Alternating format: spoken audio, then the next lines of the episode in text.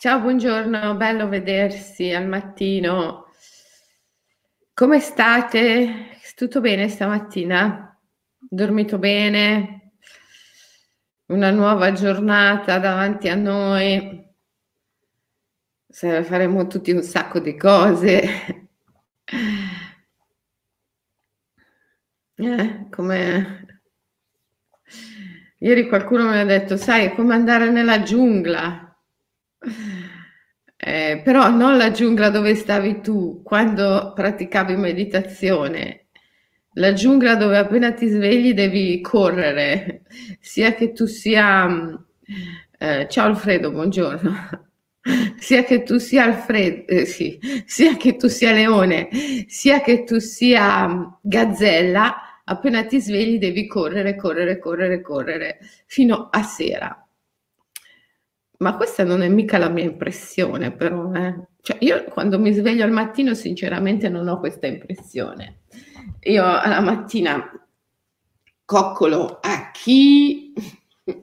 Infatti sono sempre in ritardo con le dirette, da quando c'è a chi è peggiorata la situazione perché ci coccoliamo, alla mattina ci coccoliamo io e a chi e così sono in ritardo poi devo dare da mangiare al gatto, devo andare a portare il composto ai, ai margini del giardino dove inizia il bosco perché a quest'ora i cinghiali si ritirano e mangiano quello che non evidentemente eventualmente non hanno mangiato di notte. Insomma tranquilla tranquilla. Passo tutta la giornata tranquilla scrivo due o tre libri contemporaneamente, faccio cinque o sei seminari insieme, eh, però tranquilla, tranquilla, cioè non ho questa idea che bisogna correre tutto il giorno.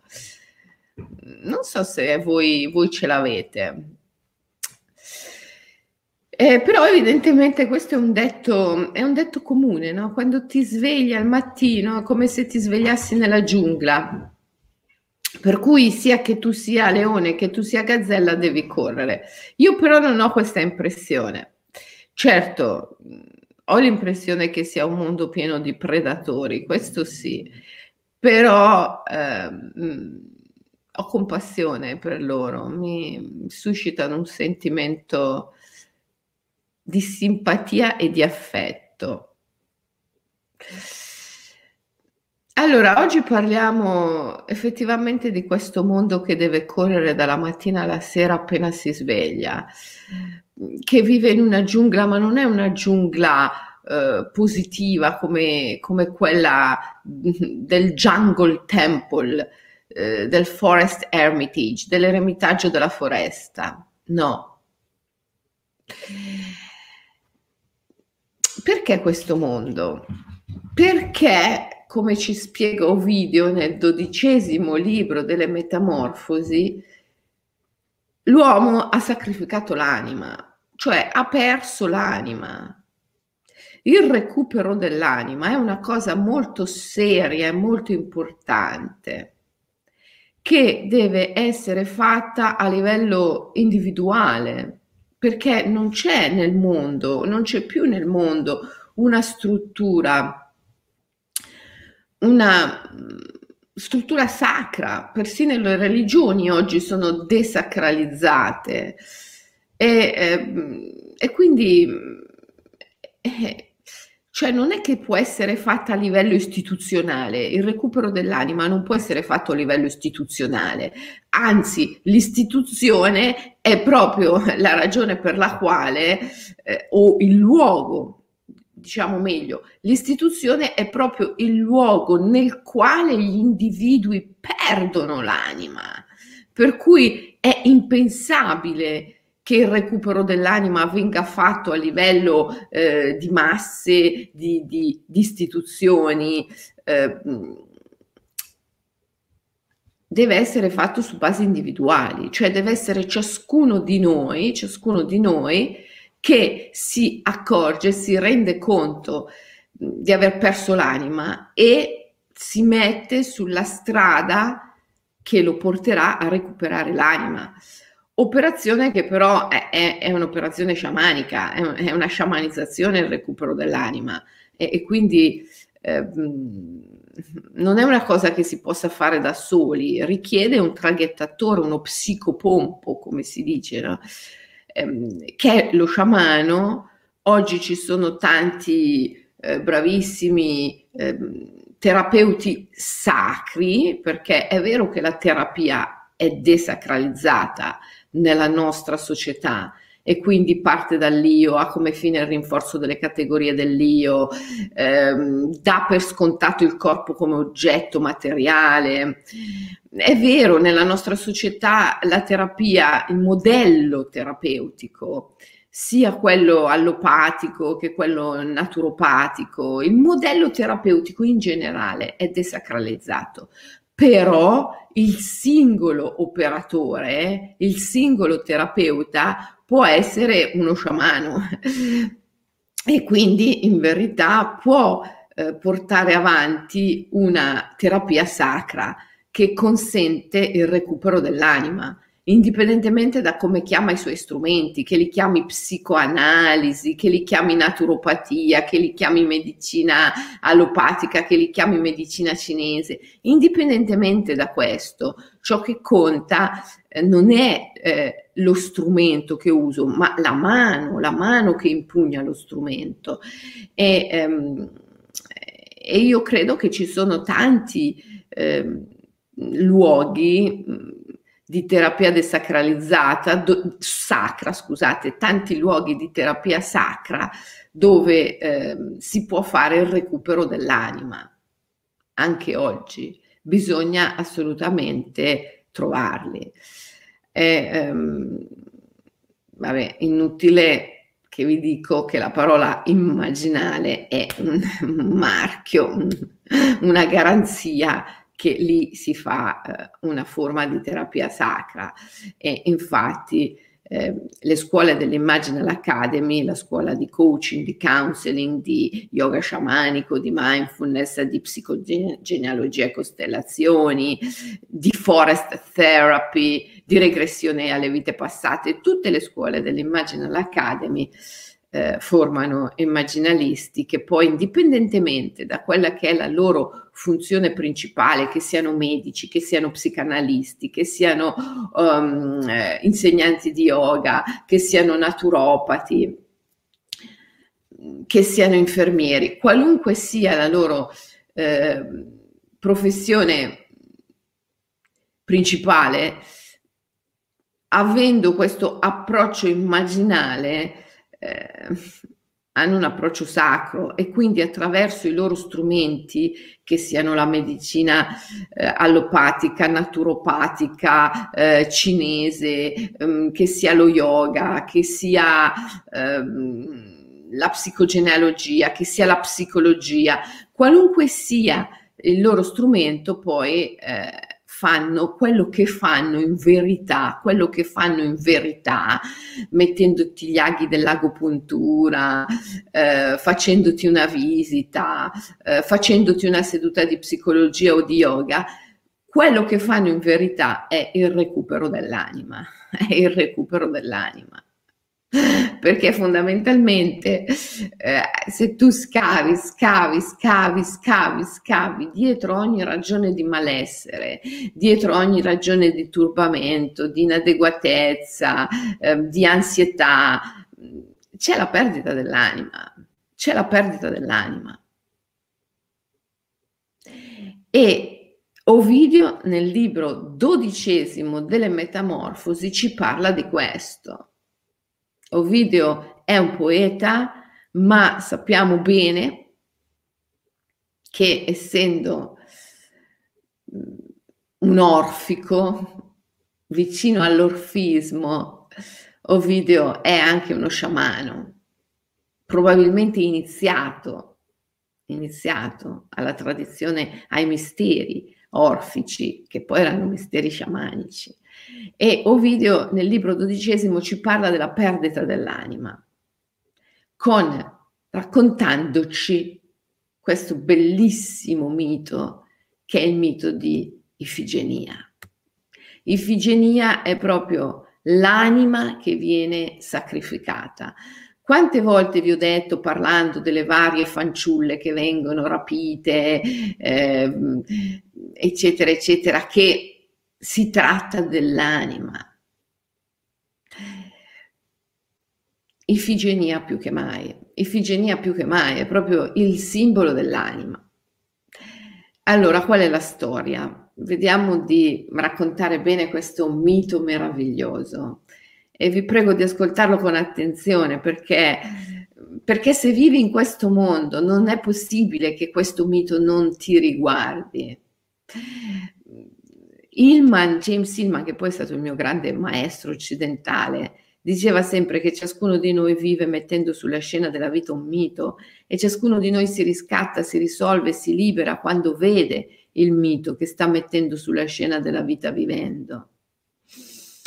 Ehm, il mito è una realtà complessa in cui il tutto è nella parte, la parte è nel tutto. Il mito di Ifigenia è dentro ciascuno di noi, quindi qualsiasi sia il mito principale che tu metti sulla scena della vita vivendo, sicuramente hai sempre anche un po' di Ifigenia con te.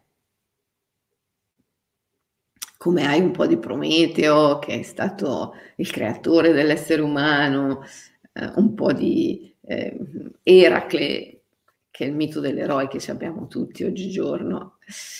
Ifigenia pure è dentro ciascuno di noi, per cui è un mito che va eh, ascoltato eh, attentamente. Allora, mm, notare che il mito di Ifigenia viene raccontato nel libro dodicesimo subito dopo eh, il mito del libro undicesimo, in cui si raccontava di Laomedonte, Laomedonte che eh, si era fatto costruire le mura di Troia da Apollo e Nettuno e poi si era rifiutato di pagarli.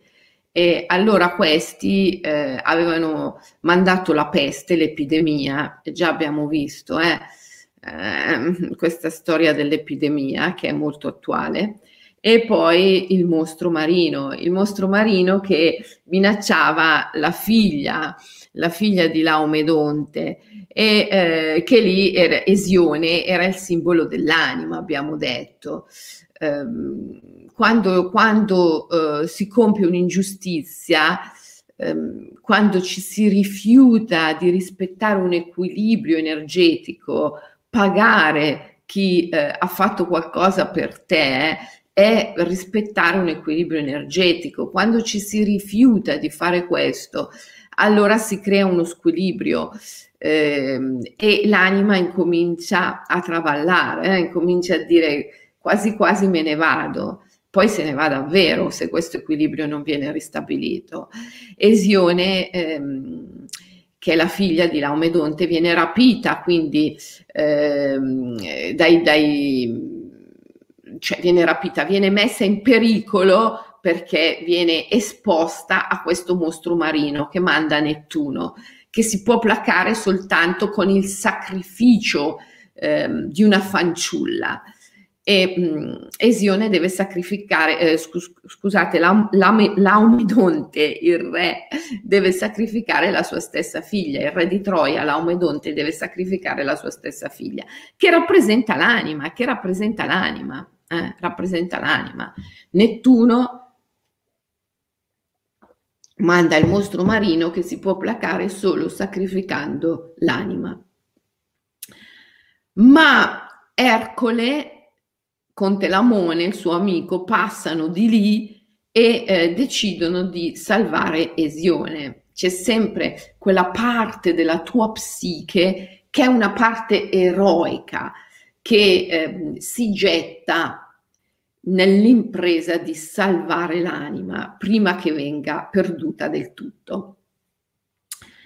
E, eh, e, quindi Ercole salva Esione insieme al suo amico Telamone, eh, ma ancora una volta Laomedonte si rifiuta di pagare e quindi mh, Eracle e eh, Telamone distruggono Troia, uccidono ehm, Laomedonte e tutti i suoi figli, a parte uno. e ehm, rapiscono Esione, la portano con sé, cioè prendono l'anima della città, la portano con sé.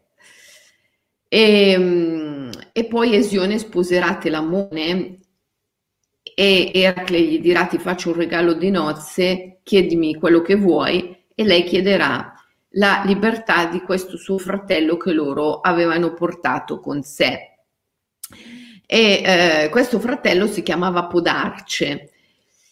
Eracle gli dice sì, lo libero, però mi devi dare qualcosa in cambio, è simbolico eh, dello scambio che ci deve essere.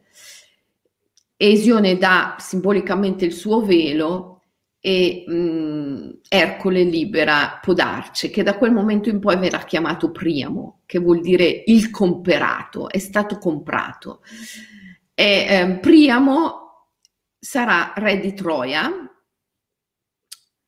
dopo la morte di suo padre, Laomedonte, e, e, e, sarà lui che dovrà affrontare la famosa guerra di Troia e la perderà. Troia verrà espugnata e sconfitta. Per forza ha perso l'anima, non ha più l'anima perché Laomedonte. Ecco, qui è bellissimo perché Ovidio ci fa vedere anche come noi scontiamo le colpe dei padri. E qui entriamo nel vasto campo della psicogenealogia, delle costellazioni familiari, che nell'Imaginal Academy anche quelle noi facciamo ad approccio immaginale. E la psicogenealogia ci dice chiaramente che i discendenti eh, si eh, prendono su di sé lo stress dei loro antenati che magari può diventare malattia, che magari può diventare comportamenti autoespiatori, può diventare autoboicottaggio e così via. Perché eh, noi assumiamo su di noi eh, anche le colpe dei nostri antenati e inconsciamente quando veniamo al mondo ci diamo il compito di ristabilire un equilibrio, un equilibrio familiare ci prendiamo le colpe, ma anche i compiti, le missioni dei nostri antenati. Per esempio, decidiamo di avere o di non avere figli sulla base dei figli che si sono potuti avere o, non avere all'interno della genia, magari sulla base di quello che è successo ad una zia che non ha potuto avere figli a causa della guerra, decidiamo di fare o di non fare un certo corso di studi sulla base di quello che un, una nonna o un nonno hanno potuto o non hanno potuto fare, ehm, eh, perché la nostra genia condiziona le nostre scelte e il nostro destino molto, ma molto di più di quello che la nostra mente conscia può comprendere. E infatti, eh, che cos'è una genia? Che cos'è una stirpe? Che cosa sono gli antenati se non il riflesso della nostra psiche inconscia? Sono il riflesso di tutto ciò che noi non possiamo comprendere, vedere dentro di noi. Allora eh, lo proiettiamo all'esterno e ehm, per, per conoscerlo, per conoscerlo. Tutto ciò che noi viviamo, come esterno a noi, non è esterno affatto. In verità è una proiezione della parte più inconscia di noi stessi. E, ehm, e quindi queste vicende, queste vicende che sono successe a Laomedonte, che ehm, si è rifiutato di pagare prima Nettuno e Apollo e poi Ercole e Telamone ehm, si ripercuotono sui successori, sui discendenti e Priamo si trova a dover scontare le colpe di suo padre. Eh, dovrà subire la guerra di Troia e, eh, e verrà sconfitto e ucciso insieme ai suoi figli, perché i greci, come ben sappiamo, in quanto Omero ha raccontato poi la guerra di Troia nell'Iliade, i greci eh, vinceranno, espugneranno Troia senza distruggerne le mura, perché le mura di Troia, essendo che erano state costruite da Apollo e Nettuno, come Ovidio ci spiega, eh, sono inespugnabili. Quindi loro eh, comunque riusciranno ad espugnare Troia grazie all'invenzione di Ulisse che mm, si inventerà il cavallo di Troia che i troiani porteranno dentro le mura e da lì usciranno tutti i soldati greci che distruggeranno Troia. E mm, dopo di averci raccontato questa storia, che è una storia di perdita dell'anima, eh, Troia ha perso l'anima e sarà destinata alla sconfitta, Ovidio ci racconta che anche i greci però hanno perso l'anima. È vero, loro saranno i vincitori della guerra di Troia, ma saranno eh, dei vincitori perdenti poi alla fine, perché, perché Agamennone, Agamennone che è il capo dei greci e quindi è il re che sconfigge Troia, mm, alla fine, subito dopo la vittoria, verrà ucciso e quindi eh, che vittoria è?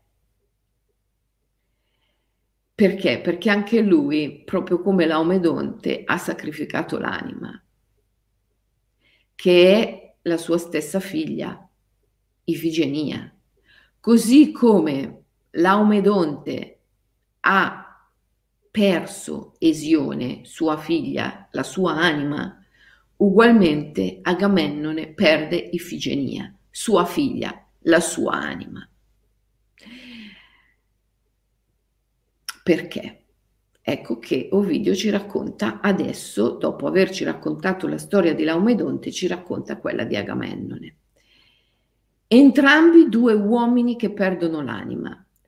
Laomedonte per avidità, perché non paga le persone che lavorano per lui, e, ehm, e qui ieri abbiamo sottolineato eh, l'importanza del pagare sempre. Ne, ne, parlava persino Freud quando si faceva riferimento alle sedute psicologiche, psicanalitiche, sempre pagare, perché uno scambio energetico è fondamentale. E, ehm,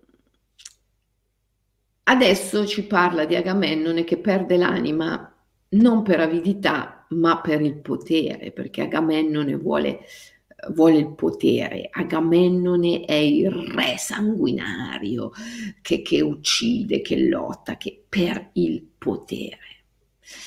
E um,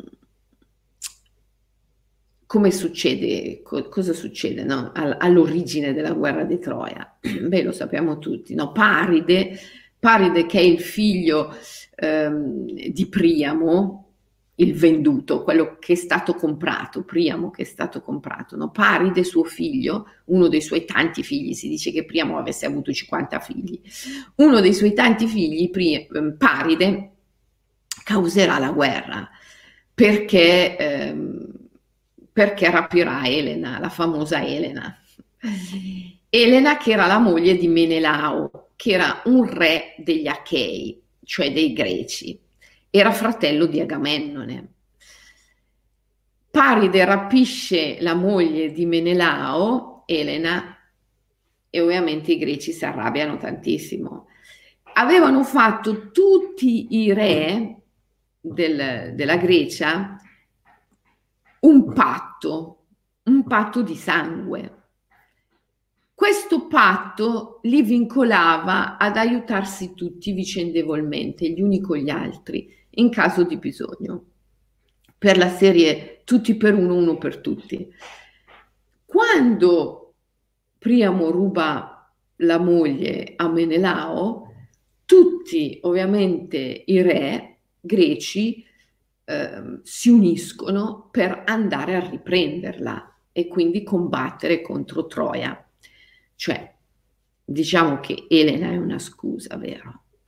Perché cosa vogliono i greci dai troiani? Le loro ricchezze. I greci sono assetati di potere e di ricchezza e quindi eh, è ancora una volta un comportamento colonialista come quello che abbiamo già visto in Giasone, che è andato a, nella Scizia a, a, rubare il vello d'oro. Eh, ugualmente, ehm, ugualmente questi vanno, vogliono andare a Troia per espugnare Troia, eh, per, per fare razzie, per prendere tutte le ricchezze dei troiani. Infatti la guerra di Troia durerà dieci anni, di cui nove anni sono passati in assedio, cioè i greci stanno tutto intorno a Troia e fanno razzie. Ogni tanto vanno a, a derubare il tal contadino, l'altro contadino, fanno razzie. Eh, quindi quello che interessava in verità a questi re e principi greci era mh, il fatto che Troia, grazie ai commerci, ehm, era diventata una, una città molto molto ricca e loro vogliono le ricchezze di Troia. Quindi Elena, la bella Elena, sì, vabbè, è un pretesto, è un pretesto. E, ehm, comunque si alleano tutti quanti e eh, preparano le navi, vanno a fare razzia lungo la strada da qualche parte, poi si fermano in un posto, devono ripartire con le navi e non ci riescono più a ripartire, sono bloccati. Sono bloccati perché prima c'è una tempesta, poi c'è una bonaccia assoluta, insomma non c'è mai il vento favorevole affinché queste navi possano partire per arrivare a Troia, a fare la guerra di Troia. E, ehm, a un certo punto l'oracolo dice a, a, a Agamennone, che è il capo di tutti questi greci, eh, guarda che le tue navi non possono partire perché eh, Artemide, Diana, la dea, ce l'ha con voi, ce l'ha con te in particolare, perché tu l'hai offesa. Mm, Agamennone ha fatto qualcosa contro la dea, tipo, non so, ha ucciso un cervo che non doveva uccidere. Artemide ce l'ha a morte con lui e quindi mm, non arrivano mai condizioni propizie a che le navi dei greci possano partire per Troia. E questi ci vogliono andare a tutti i costi a Troia, perché a tutti i costi vogliono fare la guerra di Troia. Eh. E, ehm, e l'oracolo dice a Agamennone, guarda che se tu vuoi proprio partire per Troia, devi mh, mm, sacrificare a Diana una fanciulla, devi fare un sacrificio. La fanciulla, Ifigenia, la figlia, giovane, bella, innocente, la ragazza, è sempre il simbolo dell'anima.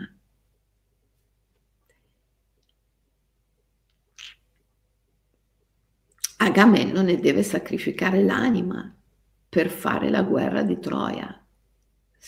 Oh ragazzi, ma questa qui, cioè questo non è il racconto di qualcosa di lontano che è successo in un tempo eh, che non esiste più. Questo qui è il racconto di quello che succede tutti i giorni, tutti i giorni a Milano, a Roma, in queste città folli, tutti i giorni, tutti i giorni succede.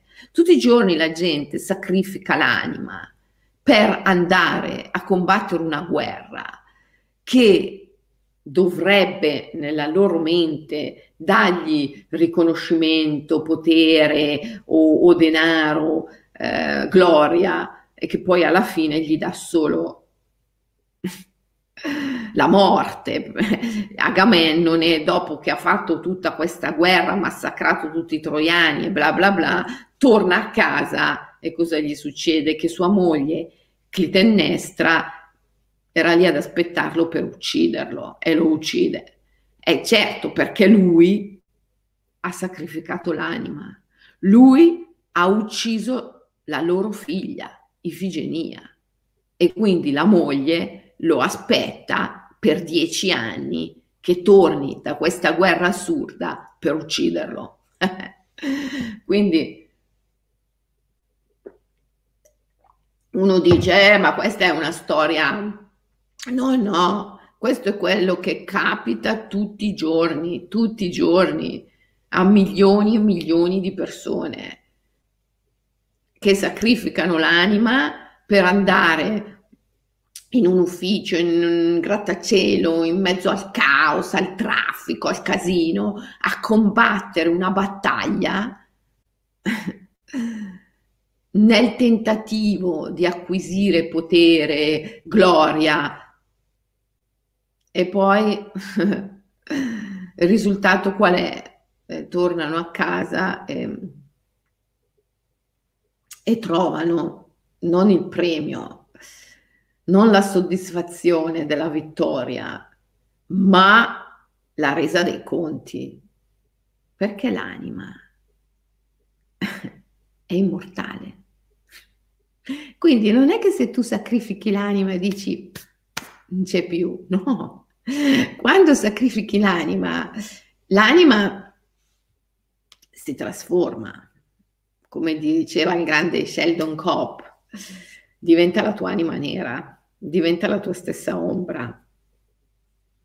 E a meno che tu non comprenda tutto e non faccia il recupero dell'anima e non metta a posto le cose, l'anima prima o poi ti divora. Perché tu l'hai trasformata nella tua anima nera, perché tu l'hai trasformata nell'ombra. Quindi cioè, diciamo che rendersi conto di tutto questo prima che sia troppo tardi, porre rimedio, fare il recupero dell'anima, fare una sciamanizzazione è assolutamente indispensabile, importantissimo. Eh, però come ti dicevo prima, per fare la sciamanizzazione ci vuole uno sciamano. Oggi tantissimi eh, terapeuti eh, hanno abbandonato la terapia desacralizzata, e usano anzi gli strumenti eh, della terapia desacralizzata in modo sacro e quindi mh, sanno fare anima, sanno fare anima. Però è, è, una cosa che bisogna fare, bisogna essere almeno in due per farla, da soli non si può, non puoi eh, scendere nell'underworld, nell'infero, recuperare l'anima da solo. A persino Dante, quando è sceso nell'inferno, aveva uno psicopompo, uno sciamano al proprio fianco, che era Virgilio. Nessuno può fare questo da solo. E, um, beh, però, ragazzi,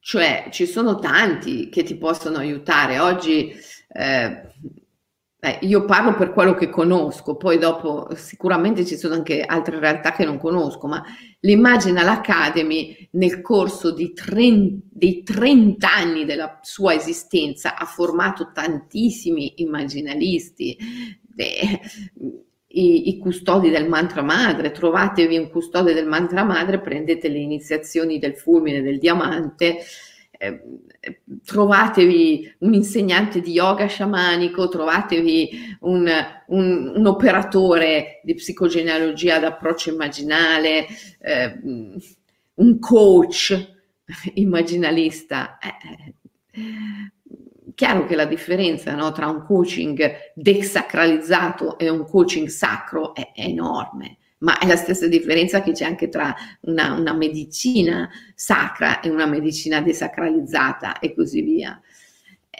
Là dove c'è il sacro, là dove il senso del sacro è stato recuperato, là si può fare il recupero dell'anima. Allora, come succede che Agamennone sacrifica Efigenia? Vabbè, l'oracolo gli dice questo.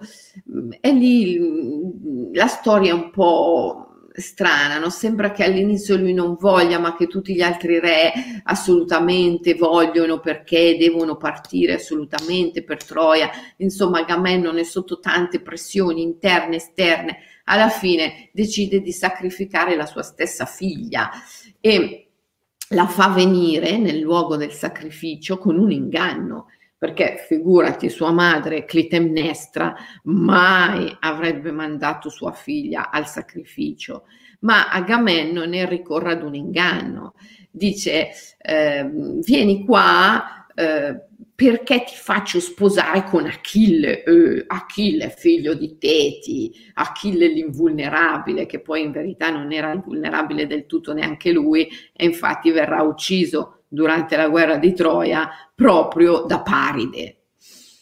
E, eh, però ehm, appunto Agamennone ricorre a questo inganno, vieni, vieni che ti ehm, faccio sposare Achille. E questo è l'inganno a cui ricorre sempre la nostra mente, cioè cerchiamo di vedere tutti questi personaggi come aspetti della nostra psiche.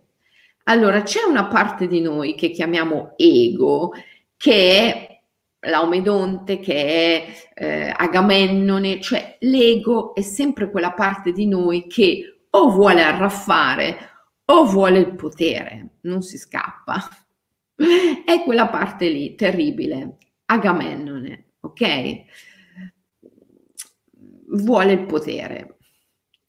Poi questa parte di noi si deve confrontare con l'anima, la quale dice no, momento, eh, stai sbagliando, stai sbagliando, l'obiettivo che ti sei posto non è quello giusto.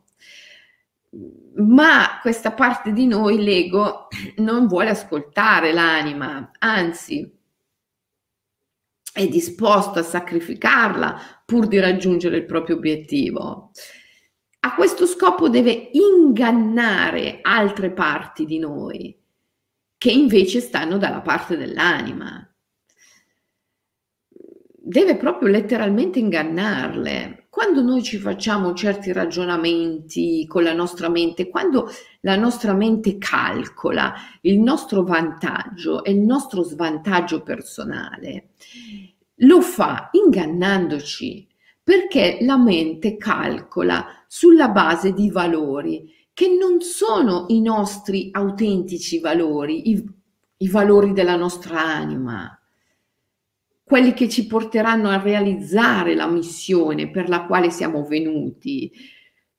Non sono i valori che puntano, puntano alla nostra vera realizzazione, ma sono dei valori che ci sono stati innestati, sono i valori del mondo, che non hanno lo scopo di portarci alla realizzazione, ma di renderci misurabili, governabili e prevedibili. Quindi quando la nostra mente calcola quello che ci conviene o non ci conviene fare, il nostro vantaggio e il nostro svantaggio personale, lo fa sulla base di un codice di valori che è un innesto, è un codice farlocco, è un codice che ci è stato innestato dal mondo e non ha lo scopo di portarci alla vera realizzazione.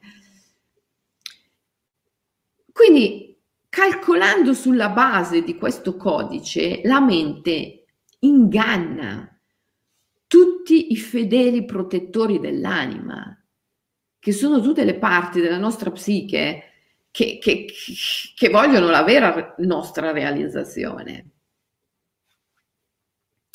E così Agamennone inganna Clitemnestra Ifigenia. Eh, dice, vieni qua che ti faccio sposare Achille, eh, dai. Ma quanti di noi, quanti di noi non hanno fatto almeno una volta nella vita una cavolata sulla base di questi calcoli mentali? Ah, sai, ehm, sono follemente innamorata di quello lì. Sì, ma è uno scapestrato, uno VF, no, non è possibile. Non ce la posso, non posso, non posso stare con lui, con lei. È una folle, non posso sposarla. E allora, sai, metto la testa a posto, faccio il bravo ragazzo, mi sposo quell'altra perché eh, Ehm, è una più posata, è una che mi può aiutare, sostenere anche nel mio lavoro, nella mia carriera, ehm, invece quell'altra è una folle. E poi si ritrovano dopo 30 anni, 40 anni a guardarsi alle spalle e a dirsi ho sbagliato tutto, ho sbagliato tutto, ho sposato la donna sbagliata, ho sposato l'uomo sbagliato. Oppure eh, eh ma no, ma che, ma studio, vado a, a, a, studiare arte. Io, ma no, sì, certo, mi piacerebbe tantissimo studiare musica, studiare arte, però dopo cosa faccio? Il cameriere.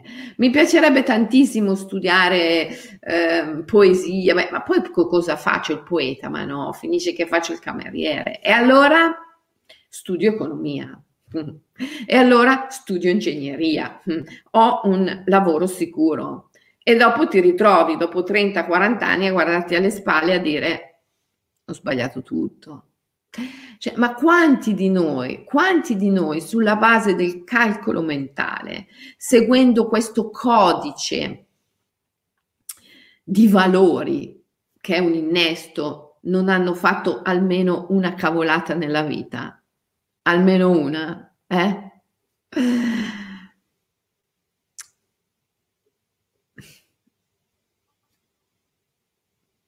Perché eh, questo codice di valori non ha lo scopo di portarci alla felicità e alla realizzazione.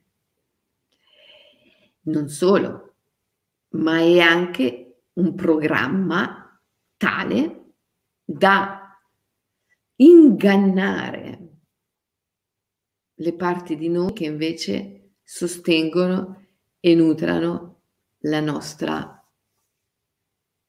anima. Vabbè, insomma, intanto vedo qua nelle chat che vi state scambiando i recapiti, vedo dei custodi del mantra madre che sono presenti nella diretta e eh, che giustamente si stanno proponendo per le iniziazioni. Comunque se volete il loro elenco potete trovarlo anche sul mio sito eh, dovete mettere mantra madre nel motore di ricerca del sito, andare a vedere l'elenco dei custodi attivi o se no chiedete alle dragons, le dragons, le dragonesse, le mie girls, le mie ragazze sanno sempre tutto. Ehm, oppure partecipate adesso il prossimo weekend, questo qui che viene, abbiamo eh, il weekend aperto a tutti della scuola di yoga sciamanico. Provate a, a farlo vi rendete conto che cos'è e poi se volete l'anno prossimo vi iscrivete alla scuola di yoga sciamanico così tutte le sante settimane ci vediamo, facciamo i riti insieme, i rituali, le meditazioni, le sequenze fluide, eh, tutti i mercoledì. E, ehm, eh, come scegliere il corso giusto, Selene? Eh, non c'è il corso sbagliato. Beh, dipende, no? Se hai voglia di fare più lavoro fisico sul movimento, sul corpo, fai lo yoga sciamanico. Se hai voglia di fare più viaggio nel tempo, fai le regressioni. Se hai voglia, se ti senti che devi lavorare sugli antenati perché c'è qualcosa lì che ti è stato trasmesso di molto pesante, fai la psicogenealogia. Se se senti il bisogno di essere seguita tutte le settimane eh, e, e, hai un obiettivo assolutamente da raggiungere, fai il coaching immaginale.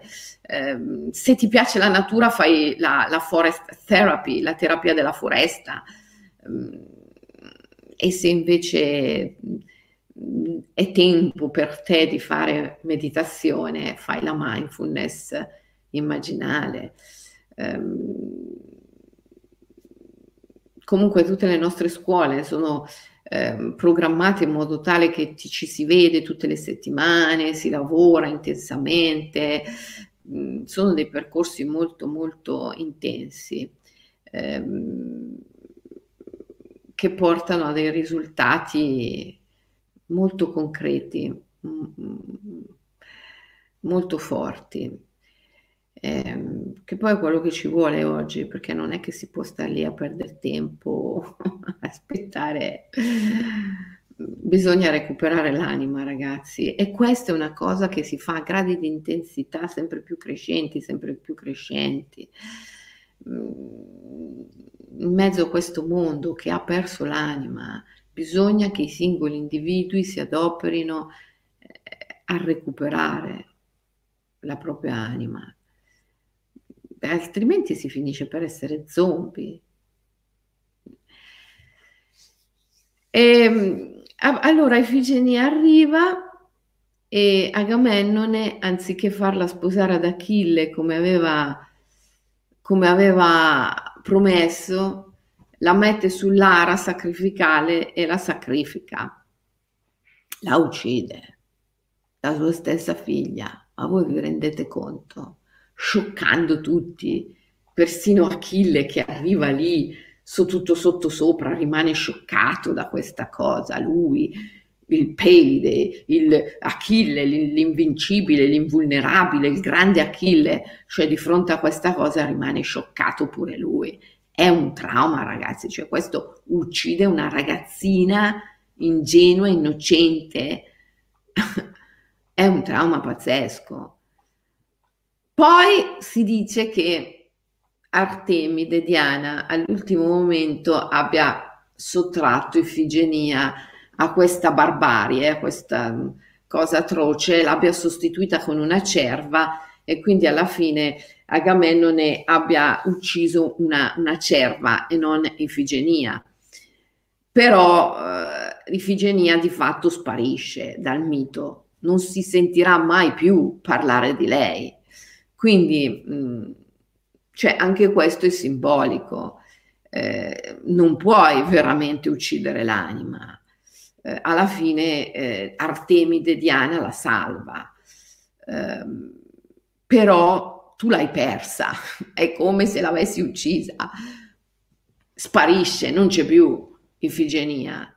E rimane l'ombra, perché quando la luce se ne va rimane il buio, rimane l'ombra. Quando tu sacrifichi l'anima, questa luce si trasforma in oscurità eh, come dice Sheldon Cooper, già citato, l'anima diventa l'anima nera e diventa l'ombra che ti perseguita. E quindi sì, sì, va bene, si alza il vento e, e, e, i greci possono partire con le loro navi alla volta di Troia e faranno questa guerra tremenda eh, dove uccideranno tutti i troiani e tutti loro moriranno perché morirà, vabbè, Achille si sa, no? morirà anche il suo compagno Paride, tantissimi greci moriranno, tantissimi troiani moriranno, sarà una guerra tremenda ehm, e i greci, grazie al cavallo di Troia, eh, espugneranno Troia e ehm, faranno razzie, prenderanno tutti, tutti, tutte le ricchezze di Troia e anche lì prenderanno le donne, no? eh, ovviamente, no? tra cui la famosa Cassandra, che era un'altra figlia di Priamo, sorella di Paride e di Ettore. E, mh, mm, prenderanno anche, anche, lei, anzi Cassandra diventerà la schiava di Agamennone e, e, mm, e Agamennone con Cassandra schiava farà ritorno eh, a Micene, che era il suo regno in Grecia. E lì Clitemnestra da dieci anni lo aspetta per vendicare la morte della figlia Ifigenia. E appena arriva con il suo amante Egisto lo uccide, uccide Agamennone con l'aiuto del suo amante Egisto. E poi uccideranno anche eh, Cassandra, che è la nuova moglie la, di Agamennone, no? e quindi alla fine poverina morirà anche lei che non c'entrava niente. Comunque, um, eh, tutti i modi in cui uccidiamo l'anima.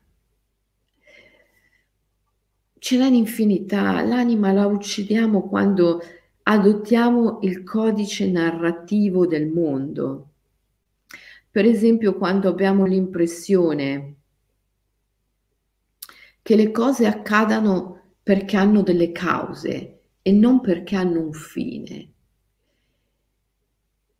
E non vediamo l'anima, l'anima è il fine, l'anima è l'obiettivo, l'anima è la missione, l'anima è daimon, come direbbe Hillman.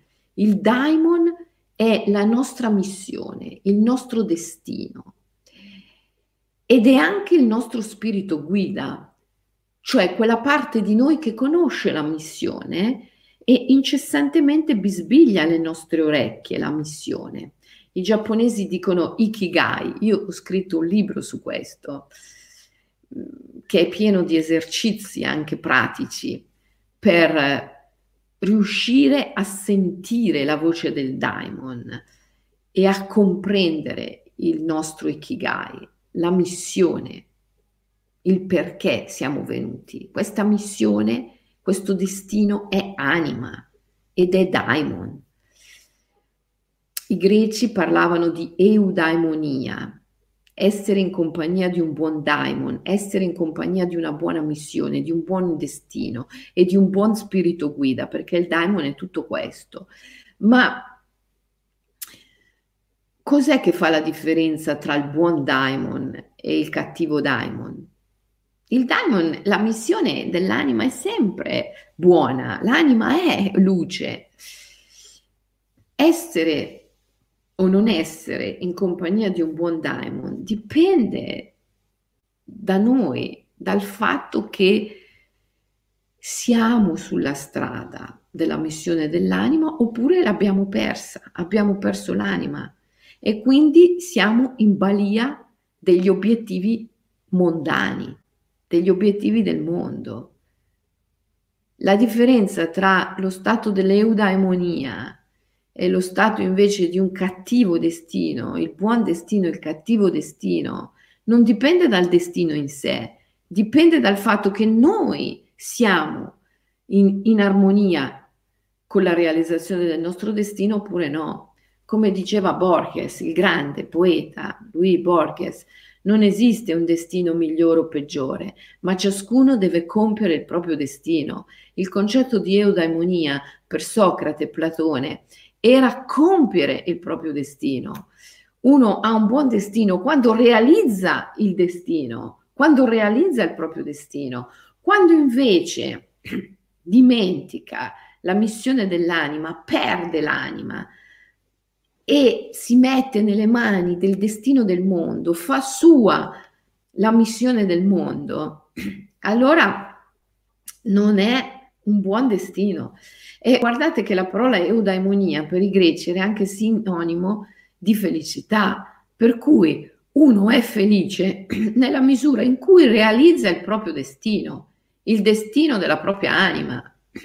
E invece uno è infelice nella misura in cui dimentica il proprio destino, dimentica la missione per la quale la propria anima è venuta e si mette a inseguire i valori del mondo, si mette ad inseguire un falso destino, un falso obiettivo, una falsa missione, quell'obiettivo che gli viene innestato dal mondo e che è l'obiettivo che noi calcoliamo quando ragioniamo esclusivamente con la nostra mente, senza il cuore, senza l'istinto, senza la fede. Quando noi facciamo questi calcoli mentali, ah ma sì, ma perché devo studiare eh, arte o musica che dopo divento disoccupato? Studio ingegneria, studio eh, economia, così ho un posto sicuro di lavoro. Ecco, quando noi facciamo questi calcoli mentali, perché devo mettermi con quella persona o con quell'altra persona che è folle? Mi metto con quest'altra donna, con quest'altro uomo che invece sostiene la mia carriera, mi aiuta, ha la testa a posto, è di buona famiglia. Ecco, quando facciamo questi calcoli con la mente, senza l'istinto, senza il cuore, senza la fede, eh, non realizziamo la missione per cui l'anima è venuta, non compiamo il nostro destino e quindi non possiamo essere nell'eudaimonia, nella felicità perdiamo l'anima, perdiamo l'anima. Ci vuole una sciamanizzazione, uno sciamano che ci aiuta a recuperare l'anima. Quando, ehm, quando perdiamo l'anima, abbiamo la sensazione che le cose accadano perché hanno delle cause, non perché hanno un fine. Ma non è così, non è così. Le cose accadono perché hanno un fine.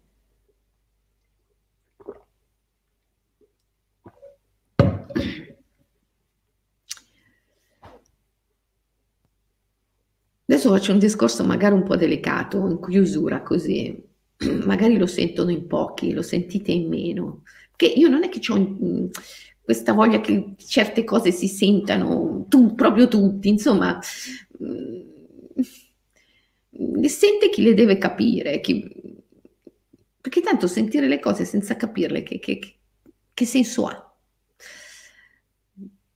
È un discorso un po' delicato questo. Le cose accadono perché hanno un fine, non perché hanno delle cause. Quando hai perso l'anima, questa cosa qui non la vedi più. perché sei completamente vittima del codice sociale. E quindi ti sembra che le cose accadano perché hanno delle cause, non perché hanno un fine. Per esempio, questa situazione qua che viviamo oggi di eh, pandemia, di, di, di, eh, di virus e, e controvirus e, e vaccini e, e, chiusure e mica chiusure, cioè, ma lo accadono perché hanno un fine. E qual è il fine? Il fine è sempre l'anima, l'anima. Cioè l'emozione, l'anima è emozione. Allora, di fronte a certe situazioni, come di fronte a ogni situazione della vita, ogni evento, uno dovrebbe chiedersi che emozione mi sta facendo vivere questa cosa? Che emozione mi sta facendo vivere? Mi sta facendo vivere un'emozione di ribellione, di rabbia. Eh, bene. È perché io devo ribellarmi. Ma a che cosa devo ribellarmi? A tutto. A tutto. Devo ribellarmi a 360 gradi. Devo uscire da una tomba, devo uscire da una prigione, devo spaccare degli argini Quella cosa lì che sta succedendo è semplicemente un simbolo, è un simbolo, è un segnale mandato dall'anima perché l'anima parla per immagini, parla per eventi, non con le parole così come sto facendo io, no? Parla per immagini. E quindi l'anima mi sta disegnando delle immagini di obbligo, di costruzione, di limitazione, perché mi vuole spiegare spingere a rompere gli argini a uscire da una gabbia. Non è che l'anima ha un obiettivo così minimalista, così piccolino, no? che dice, sai, devi, eh, devi semplicemente eh, ribellarti a, un, a una norma, a una legge che può essere più o meno ingiusta, non entriamo in, quelli, in, quelle cose lì, ma l'anima se ne frega di questa roba qui. L'anima ha una visione, un obiettivo enormemente più vasto. Se tu pensi che la tua anima sia venuta soltanto per combattere una, una norma, una legge, e impieghi tutta la tua energia, il tuo tempo per quella cosa lì, ma dai, ma stai sprecando la missione dell'anima, stai sprecando la tua energia, stai sprecando il tuo tempo. Quello è solo il simbolo, quello è solo il simbolo, la chiamata, il simbolo, la chiamata, no? che ti sta dicendo guarda che ti devi ribellare, ma a che cosa ti devi ribellare? Ti devi ribellare a tutto quanto il codice mentale, ti devi ribellare.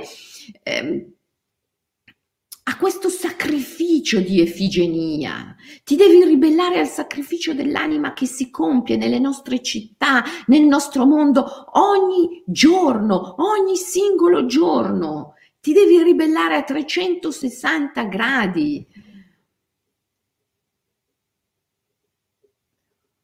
Oppure che altra emozione stai vivendo? Stai vivendo un'emozione di, ehm, di paura? La paura del ribelle, che potrebbe essere l'untore, stai vivendo un'emozione di paura. Beh, allora vai, vai in fondo, vai in fondo, vai in fondo a questa cosa. Di che cosa veramente hai paura? Hai paura di aspetti della tua psiche, hai paura di aspetti di te che possono non essere controllabili, hai paura di perdere il controllo. E allora? E allora vieni, vieni, a fare il weekend dello yoga sciamanico che il controllo te lo facciamo perdere subito in via definitiva e così non hai più paura. E così non hai più paura dell'untore, e così non hai più paura di quelli che non rispettano le norme, le regole, le leggi, bla bla bla bla bla, bla che vanno fuori dagli schemi, perché in verità tu non hai paura di loro. Tu hai paura di qualcosa che è dentro di te tu hai paura della tua stessa paura di perdere il controllo. E allora devi sperimentare che cosa vuol dire perdere il controllo. E se lo sperimenti una sola volta e comprendi che perdere il controllo è acquisire una visione più vasta, una, una gioia più vasta, una potenza più vasta, allora ti rendi conto di quanto è stupido avere paura della paura di perdere il controllo. Ma l'anima non è qui per impegnarsi in queste lotte così piccole, così mi- minime, così. Quelle sono solo il simbolo, quelle sono solo un simbolo, una chiamata. La chiamata a qualcosa di enormemente più vasto, che riguarda tutta la tua vita, che riguarda il codice con il quale tu ti narri la tua vita. E allora ti prego, ti prego, se sei un immaginalista, non perderti, non sprecare le tue energie, la tua vita, il tuo tempo che è la tua vita a inseguire gli obiettivi mondani, cioè del mondo, che si focalizzano su qualcosa di molto piccolo, Pensa alla tua anima, recupera l'anima, recupera il suo valore, il suo significato, la sua potenza. Altrimenti quante, quante cavolo di vite ti ci vogliono per arrivare alla libertà? Infinite, se tu continui a, sprecare il tuo tempo su piccole cose che sono solo simboli, che sono solo chiamate. Simbolo vuol dire che ti sta indicando qualcosa è un dito puntato il simbolo, ma tu se qualcuno ti indica la luna, non devi guardare il dito, devi guardare la luna, accidenti. Devi guardare la luna, non il dito. Allora cosa ti sta indicando ciò che sta succedendo? Ti sta indicando la necessità di ribellione. Ribellati, ma a 360 gradi però, alla tua mente, totalmente, al codice che hai installato che ti è stato impiantato, ribellati a 360 gradi. Oppure cosa ti sta indicando? Ti sta indicando che hai paura del ribelle, hai paura dell'untore, eh, hai paura della paura di perdere il controllo. Eh, allora perdi sto controllo, perdilo in via definitiva, totalmente, assolutamente, e ti rendi conto che al di là di questa paura c'è l'infinito, c'è la vera conoscenza, E così ogni cosa che ti succede nella tua vita, se hai perso l'anima e sei vittima del mondo, hai sempre l'impressione che le cose accadano perché hanno delle cause. Perché? Perché non vedi l'anima. L'anima è il fine, l'anima è il fine, ma se l'anima l'hai persa, non puoi vedere che le cose accadono perché hanno un fine e ti sembra sempre che accadano perché hanno delle cause. Eh, allora e allora, sai, eh, mia madre mi ha fatto questo, mio padre mi ha fatto quello, per conseguenza io, per conseguenza mio fratello, per... ma fin tanto che vedi le cose così sarai sempre vittima. Non è vero. L'anima viene per prima e l'anima è il fine. Siccome io do- devo vivere qui ora questa emozione, allora tutte le immagini si sono prodotte, anzi si stanno producendo qui ora, in un eterno presente. L'immagine di mia madre che fa questo, l'immagine di mio nonno che fa quello, l'immagine della mia infanzia. Tutto si sta producendo in un eterno qui e ora, perché è una chiamata a un fine e il fine è l'anima e l'anima viene per prima, il fine viene per prima. Le cose accadono perché hanno un fine, non perché hanno delle cause.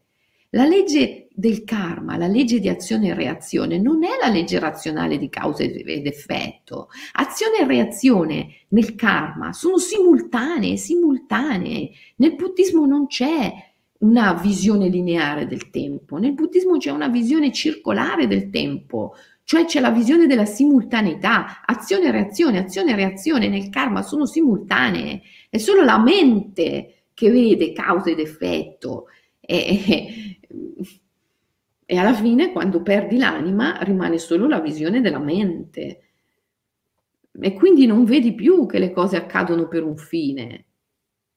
Questo è un modo di perdere l'anima. E poi un altro modo di, che, che, denota la perdita dell'anima è quando eh, proietti tutto all'esterno e, e pensi che quello che è fuori di te sia l'unica realtà perché hai perso l'anima.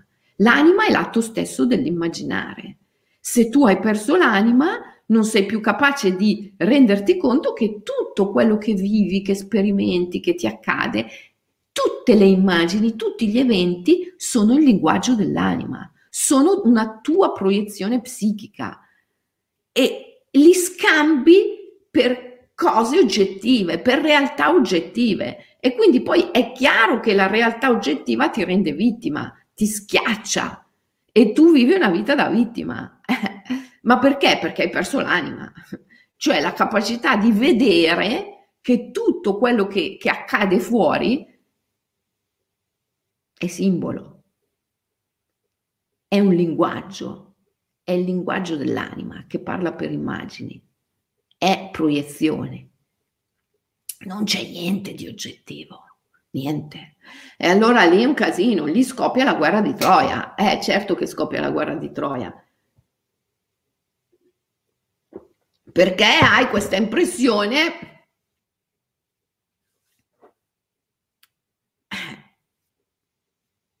di avere tanti nemici fuori di te. Allora magari succede, magari ti succede che combatti per chiedere la libertà a qualcuno che è fuori di te e che la libertà non ce l'ha ma a te ti sembra logico, ti sembra assurdo. Non è, non è assurdo chiedere la libertà a qualcuno che non ce l'ha e che oltretutto è fuori di te, quando la libertà è un fatto interiore. Cioè, è assurdo, no? Però questo è la conseguenza dell'aver perso l'anima. Allora ragazzi, vi devo lasciare. Eh, anche una seduta, sono già in ritardo. Allora, mh, mm, recuperiamo l'anima. Omi, one minute immersion. Eh, tu vuoi dire, ah, la fai facile.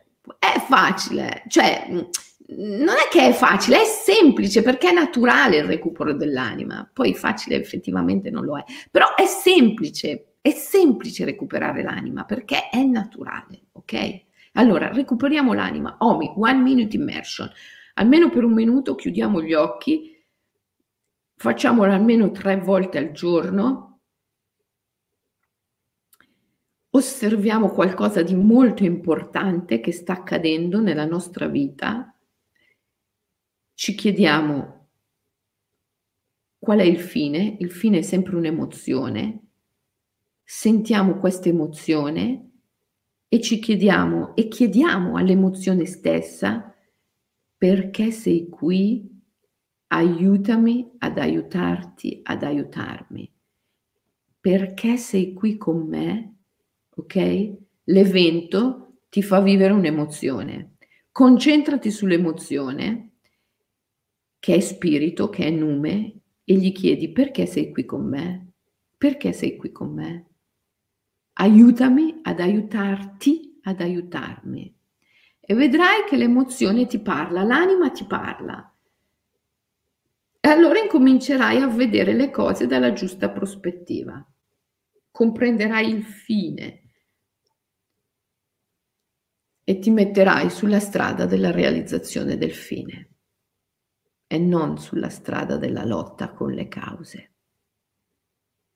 Ok? Facciamo quest'omi oggi. Ci vediamo domani. Vi saluto che è tardissimo.